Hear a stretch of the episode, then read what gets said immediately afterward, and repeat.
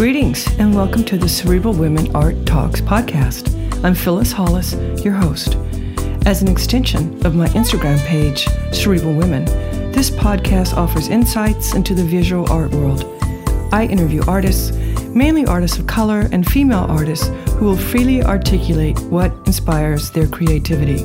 In addition, you'll hear interesting perspectives from dedicated art professionals who work with artists and the art institutions that feature them. I'm confident that collectively, these individuals will indeed stimulate your mind as they do our eyes. Please know these interviews are conducted in my Manhattan apartment, so please forgive the background sounds of city life. Welcome to the Cerebral Women Art Talks podcast. In this episode, I feature Kimberly Gant. She received her PhD in art history from the University of Texas, Austin, and holds both a MA and BA in art history from Columbia University. She is the curator of modern and contemporary art at the Brooklyn Museum. Kimberly was previously the McKinnon Curator of Modern and Contemporary Art at the Chrysler Museum in Virginia and she has also worked as a Mellon Doctoral Fellow at the Newark Museum and Director of Exhibitions at the Museum of Contemporary African Diasporan Art. Kimberly has curated numerous exhibitions and gallery installations, including Black Orpheus, Jacob Lawrence, and the Mbari Club in 2022, Journeys Across the Border, U.S. and Mexico, 2021 22, Brendan Fernandes, Bodily Forms in 2020, to name a few. She has published scholarly work in academic books and exhibition catalogs for the Newark Museum, the Contemporary Austin, the Studio Museum of Harlem, MoCADA, Paris Photo, and the Center for Contemporary Art, Lagos. Enjoy this episode featuring art historian and curator Kimberly Gant. Kimberly, welcome to my podcast. I'm delighted to feature you so you can share us insights into your career and also the, the museum world. Welcome. Thank you very much. I'm thrilled to be here and thrilled to be talking to you today. When did you first discover your interest in the visual arts? So I consciously recognized it when I was in undergraduate, when I was a freshman, because I was taken to art shows, museum shows, craft shows, galleries by my parents as a kid, my sister and I both, and I hated every minute of it. But as I got older, I think that all of that art, not only being around it, my parents are collectors. So I grew up seeing images of Black people, of Black life, of abstraction, of figuration. I had artistic people in my family, though I didn't really know it growing up. I found this out later when I was an adult. So it was all around me, but I didn't have an actual interest, I think, in it. Though, you know, I did the things that kid did. I did pottery classes and, you know, fiction writing and things like that. But I remember my freshman year roommate said she was going to travel to Argentina for her study abroad and she was going to be an art history major. And I kind of heard about art history. I knew it was a thing. I knew it was a area of study, but I didn't really know what that meant. But I did really love history. That was a subject that I always found just very interesting when I took a course, I think it was my sophomore year, maybe, it was a medieval Mediterranean history class. And we utilized a lot of art in the class. And I think it was during that class that things started to click that I said, oh, well, I like history. I like understanding how we got to where we are. I like understanding the world around us. And I'm starting to understand that art is a reflection of that is influenced by that. We are we are motivated to create because of the environments and the society in which we live in. So then I kind of decided to take an art history class and I was hooked. I thought I was going to double major in English and chemistry and write the world's first interesting chemistry book. I started to take a chemistry class and it was like a six hour lab. And I said, This is not fun. We're not doing this, even though I loved it in high school. So I, I started taking the classes, and uh, much to my parents' shock and I think slight horror, I remember I, I told my dad I was going to be an art history major, and he looked at me and said, "What? What are you talking about? What what does this mean? What what is an art historian? What are you going to do with this? Can you get a job?" He was like, You hated art growing up. I was like, No, I didn't hate it. I just didn't want to go when, you know, I was 10, 8, whatever. Now I'm like, it's really cool. and I think like a lot of parents, I think especially parents of color, you know, my dad said, "Well, we didn't we didn't take you to those places and, introduce you to artists and and moments like this to be an artist like you can't draw which is very true I, I, can barely draw a stick figure and he said you know we didn't take you to those places to be an artist or to work in the arts you do it so that you're a well-rounded individual that you could have art in your home that you could be uh, an, a you know a connoisseur or appreciator of art that you were you know a full human being but you don't work in the field which i thought was really funny. But i said well let me try. Can i can i still just try? And that just as a sidebar has been a phrase that as i've gotten older i've realized has become a little bit of a mantra for me throughout my career and my life and the fact that I have very supportive parents. So to kind of get my dad off my back, I did minor in economics. So I, I was able to have some sort of business, uh, side business acumen that was able to offset the uh, the very liberal art degree that I got. But I was able to get jobs in it. You know, I've worked in other fields. I've worked in marketing and advertising until I was able to actually find a job fully in the arts. But yeah, and so since since then, since I started working in the arts, I I continued doing it, even if I had to find creative ways to make that career happen. Do you recall what inspired you to choose that medieval, that first course? I mean, of all the courses in the curriculum, why did you choose that one? I know. I think part of it was I thought the name was really cool. I just was intrigued. I was like, medieval Mediterranean history. Like, what is that? How was that a moment in time? So it go, you know, goes to show you sometimes unexpected, you know, serendipity uh, works out in your favor. But it was, um, I think, you know, you're looking through the course catalog and you're trying to find electives and and that class looked it just looked interesting. I think it really goes to also show how the way in which we're taught, I think, and oftentimes, you know, the public school system, it can be so standardized and traditional that you want to understand a bit more. You want to be exposed to moments in the past that you didn't even know existed or could be framed in that way. So, yeah, so I think that was just, I just remember just being going, what does that even mean? And decided, well, take the class. If I don't like the first couple classes, I'll drop it and find something else. Was there a professor that really impacted you? So the so it's really funny. So the professor, I remember his name was Professor Wolf.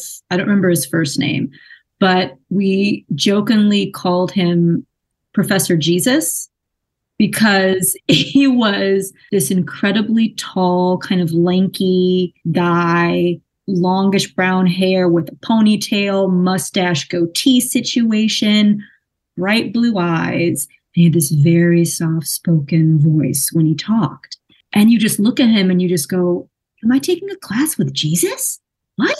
Not seriously, but he was that kind of that image that you were brought up with that kind of stereotypical images from like the 60s and the 50s of that benevolent, you know, white male figure. And so it just was really funny. But he was a great professor and I think reminded me of how history, culture, society, and objects, whether it's related to religion or not, can all work together in these very complex and nuanced ways. And it just, it just stayed with me. It just made me want to continue. It, it sparked that curiosity of what else and what else and what else? And um it just i don't remember exactly how it made me think of you know doing art history. Maybe it was also because of my former roommate. And that's when i decided i just you know i took a general class and i said oh and i think a lot of things also resonated with me because of my of my upbringing and and seeing things that i i recognize. I was like oh i've seen like i've gotten to travel with my parents. Like i've seen that painting. Wow you know, now I can think about how lucky and privileged I was to have parents who exposed me to so much arts and culture from a very young age, especially as, you know, a young black girl. And, you know, I had my first passport when I was 13. So many people don't get that. And what do you enjoy most about being an art historian in a curatorial role? I think I love the fact that I can have a lot of right and left brain conversations. What I mean by that is I like to think I'm a creative person, maybe not in the art of making, but in the art of thinking and thinking about and recognizing art that is impactful, that is not only just visually stimulating, but also has a commentary that is very powerful.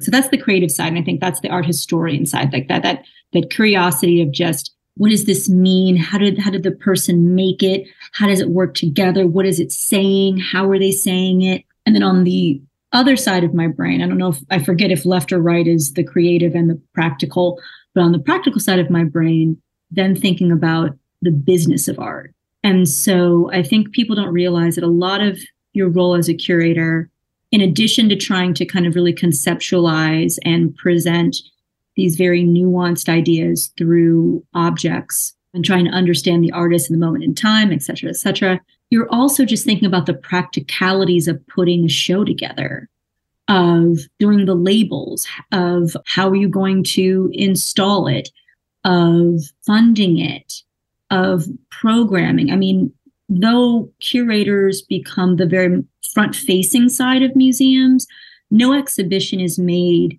without many other people from many other perspectives throughout your institution coming together to work for months, if not years, putting a project together. And you really have to have a good team. So I think that's what really excites me about it. Of, you know, again, I get to meet, I work with living artists, not all. I get to talk to artists, I get to hear, I just get to kind of be inspired and have these all these little quick, or not even quick moments, but continuous and unexpected moments of just awe. And again, curiosity. You know, I think you can very easily start to realize when you're getting into the same routine with your job. And so as a curator, I get the the great luxury and privilege of being able to meet new people and get re-inspired, get re-excited about what I do or just what the possibilities are. What advice would you give young people contemplating a career as a curator? that fun question. I think there's a few things. So I think we're in a great moment where to be a curator, you do not have to go the traditional path that I took. So I have a BA, a, a terminal master's, and a PhD. All three degrees are in art history. And people definitely still do that. And that is very much a more traditional path, as I said, to go through. But now that there's a lot of other opportunities, I think, in, in kind of programs within university where you, know, you can maybe have been trained as a studio person, maybe you were a maker first and then decided you wanted to switch into art history. I know several curators who have done that and, and I think continue to do that. I think there's also programs, there's museum studies, there's curatorial programs. Some of the other, there's arts administration. Some of the other programs I get a little concerned with, I worry that they can either become a little too general, a little too specialized. But I think a big aspect of it is exposure. I think people don't really know that the museum world, the different departments and opportunities in museums exist. I also think that being very self motivated in the sense of it always helps to have, I think, like with anything, a good mentor, uh, an advocate, a supporter. I got a job in, in, a, in a small museum here in New York, my first kind of museum job at the Museum of Contemporary African Diasporan Arts, which was founded by Laurie Cumbo, who is now the Commissioner of Arts in New York City. So I'm super, super proud of her and all that she's accomplished. And I think she was a big advocate and supporter of me throughout my career. And I've also worked with a lot of other curators who I respected. And I went and saw a lot of art and I would try and find out who those curators were.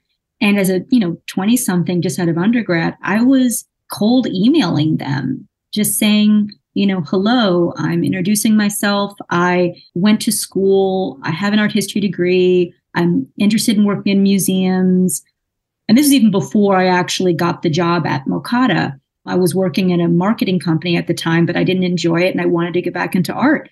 And I just started asking them if I could meet for coffee and talk about opportunities at their institutions or what they were thinking about when they were curating shows. So it really felt like I was still researching again, and but I was researching for a professional opportunity. I'd also by that time had worked in, you know, the corporate world, so I also was exposed to how bigger companies administratively organized and i really wanted to continue that again that left and right brain so you know when i finally had a meeting with someone when i had a meeting with Laurie and it took six you know took six months of, of emails to get it together i made sure that i had you know my resume and cover letter there ready to go so i didn't want to waste her time even if nothing came of it i wanted her to see me as a professional and that i was going to bring something. I was going to be additive to her knowing me and to having this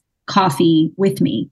So I think some of the things to do is to also look at opportunities that not everyone are examining. You know, I also really loved that I worked at a small museum.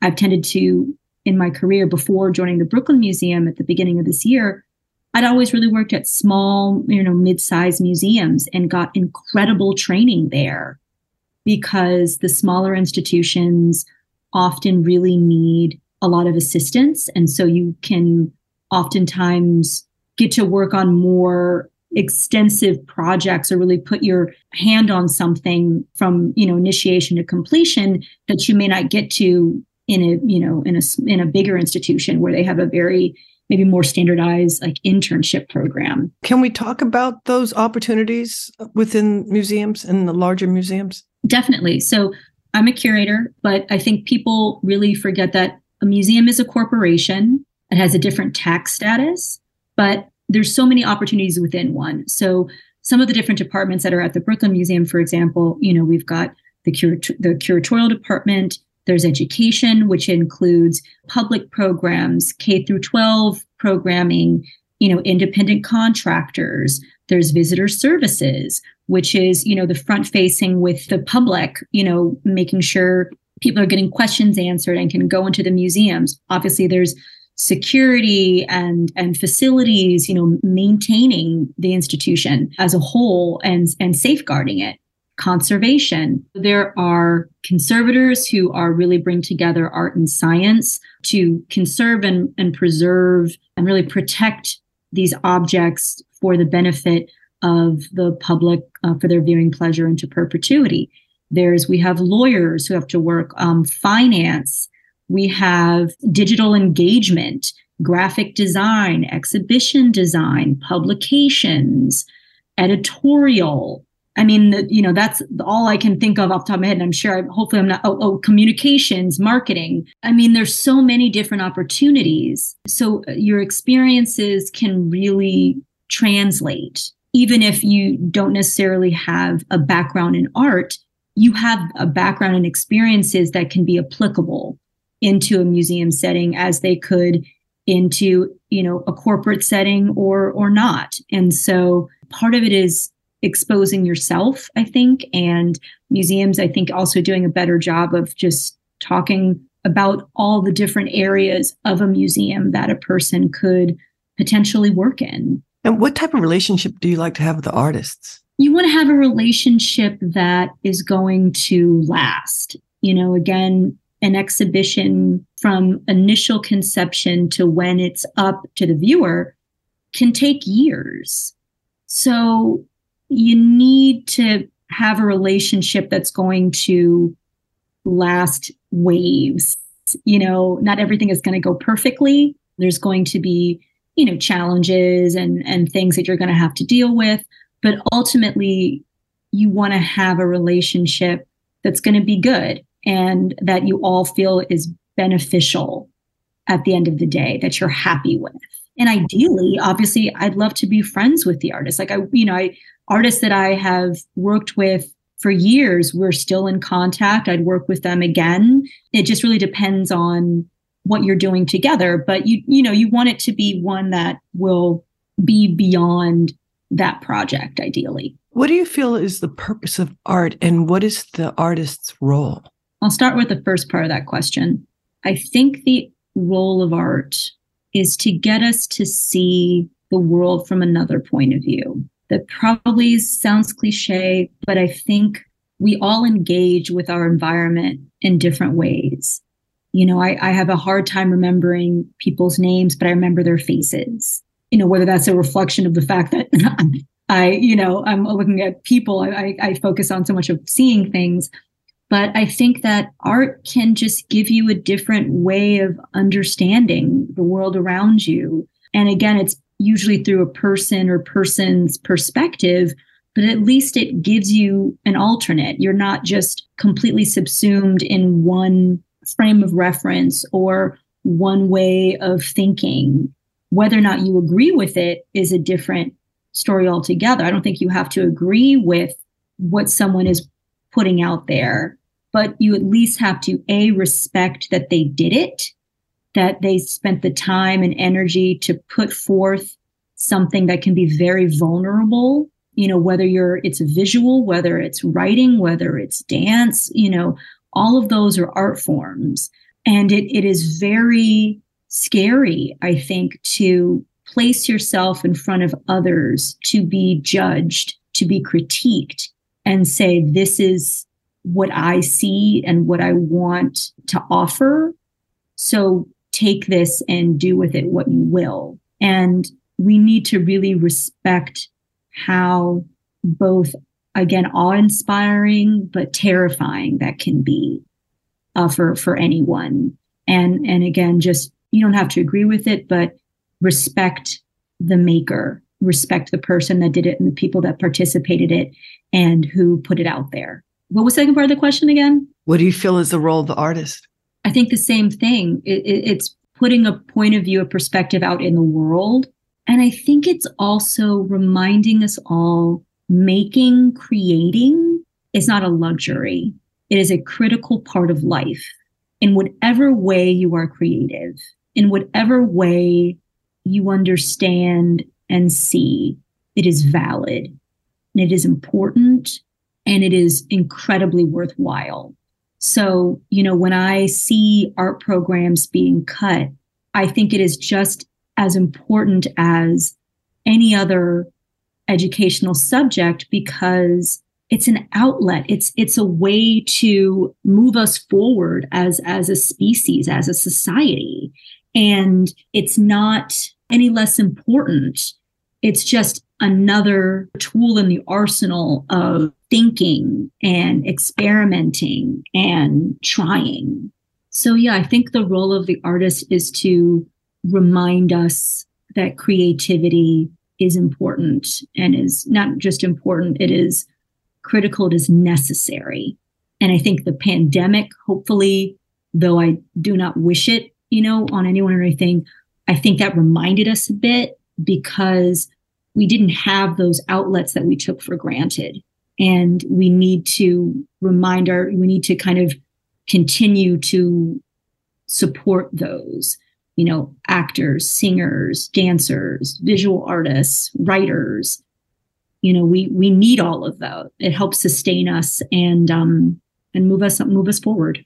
Can you comment on the role of the museum trustee and how they can help bring about change so i think the role of the museum trustee is a complicated one I think that museum trustees should support the missions and goals of the museum that they are a trustee of, trustee of.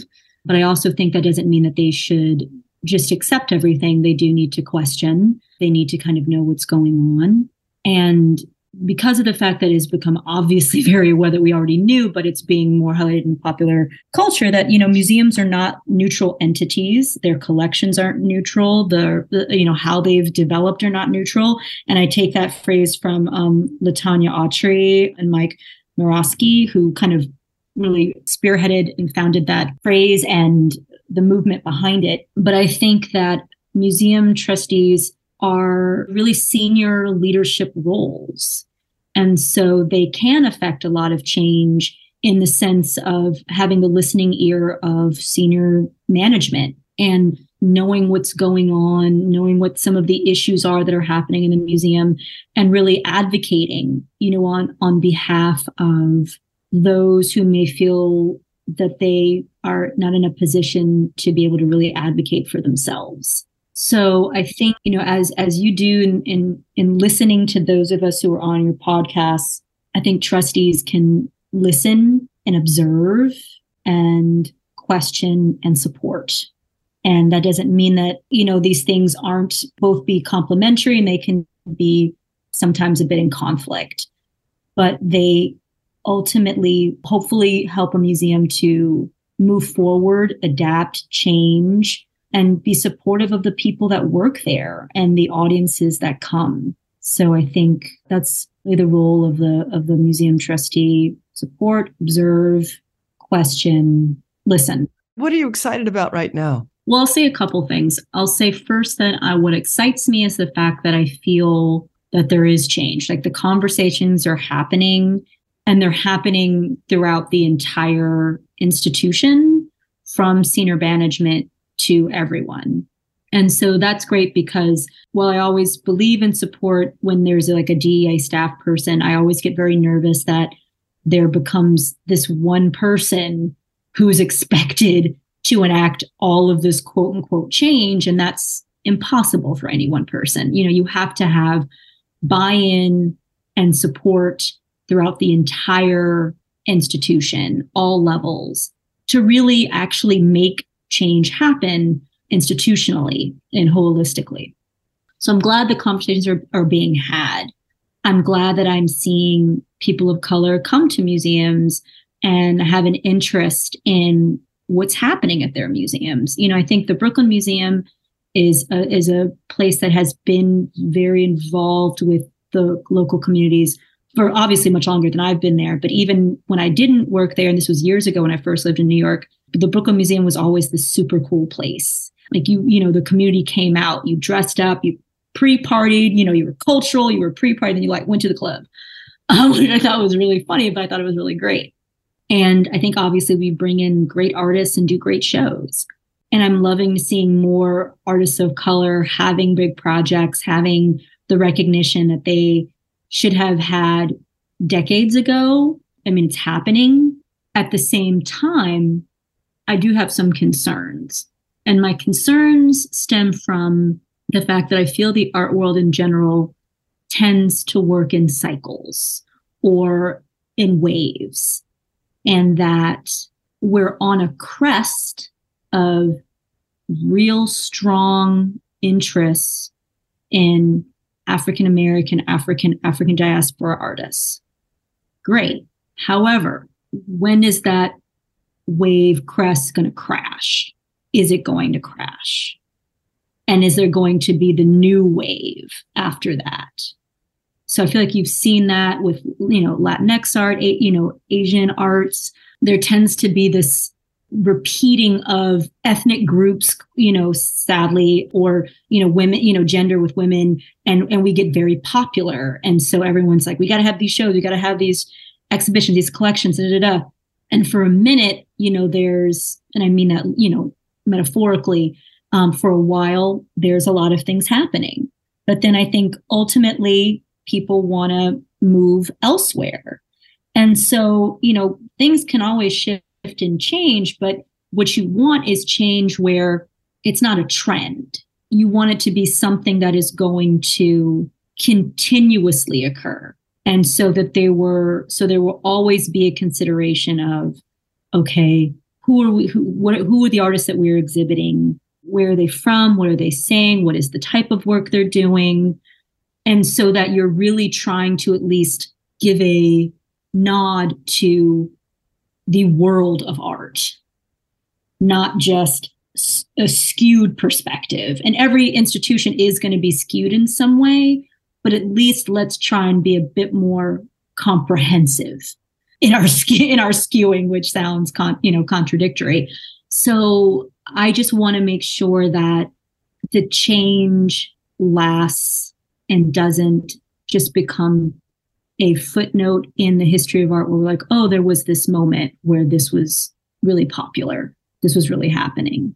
But I feel like right now we're still in a good place. And I think what or what I hope is that with my colleagues, both in my current institution and those in my colleagues just in the field, we see what's going on. And we are always, I think, trying to keep this momentum moving forward, like not letting it die down. So that's my hope that that continues. So this is our final question. How do you want to impact the art world? I want to create impactful shows of impactful artists in that people are starting to I want the names of the artists of the shows that I do to be able to be thought of off top of mind as the artists that tend to be remembered because their names get repeated and repeated and repeated with shows and books and things like that. I want to add to what my predecessors in the field have been doing in terms of expanding our knowledge of the history of art, expanding through telling the stories that have been ignored or forgotten or just now are being known. And I want to kind of also, I want to make the art world a place that is not only seen again as a luxury, that I want art to be seen as necessary and critical, as mathematics, as reading, because it all it all feeds into each other. You know, as I said, I, I think I and I credit my parents again that I have a very left and right brain thinking. So I think all of us do in many ways, but they don't, they think they need to be one or the other. And I don't think that's the case. We're all really complex individuals. You know, if you want to go into accounting, but you also have a passion for creative writing, why can't you do both? You know, why can't you um, see the value in both? Even if one maybe you're is more what you're making your traditional kind of money with, and and another is because you also you know you enjoy it and it, it's an outlet for you. So I just want us to try. I think I want that that I want that mantra to be for everyone. Just like just try. You know, it's okay if it doesn't work out as long as you you know have planned it. Maybe you plan it out so that you've got not necessarily backup or you've got a, a support system or you've got a safety net for yourself. But I've been very privileged and honored to be able to go. Well, I'm just going to try it and know that if it doesn't work out, at least I said I did it and I can go do something else um, or I can try something else. So I don't want that to come off as as being very flippant because I know we live in a in a very stratified world where that's much easier said than done.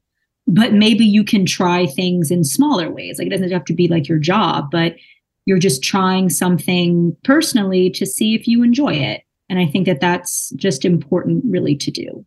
Well, thank you. Thank you for your time and your perspective. Appreciate it. Thank you so much. Thank you for listening to Cerebral Women Art Talks podcast. For additional content, please visit cerebralwomen.com and be sure to follow Cerebral Women on Instagram.